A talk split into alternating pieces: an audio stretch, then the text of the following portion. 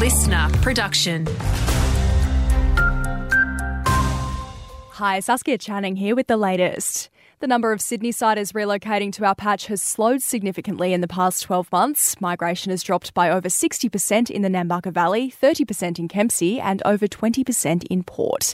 But Kim Houghton from the Regional Australia Institute says that's after a huge surge during the pandemic. Surges in, places fill up, takes a long time then for supply of available housing to catch up. Eventually, they do tend to catch up. They'll come back into the picture once that new supply is available proof that access to healthcare on the mid north coast is still an issue. New research shows close to one in three people in northern New South Wales have had to wait a week or even longer to see a doctor.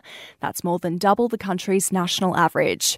Dr. Peter Baird from Amplar Health says it's taking a toll on other aspects of our lives as well. One in three northern New South Wales locals reported lack of access to healthcare has impacted their employment and social commitments in the past. Concerningly, more than double that figure claimed it has led to significant stress on them themselves or their families.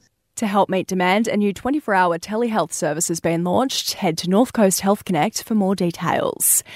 A Byron Bay man will stop over in Coffs Harbour today as part of his 900 kilometre walk from Byron to Sydney. 60 year old Johnny Woods is aiming to raise at least $5,000 for the Cancer Council. You can find his fundraising page on doitforcancer.com.au.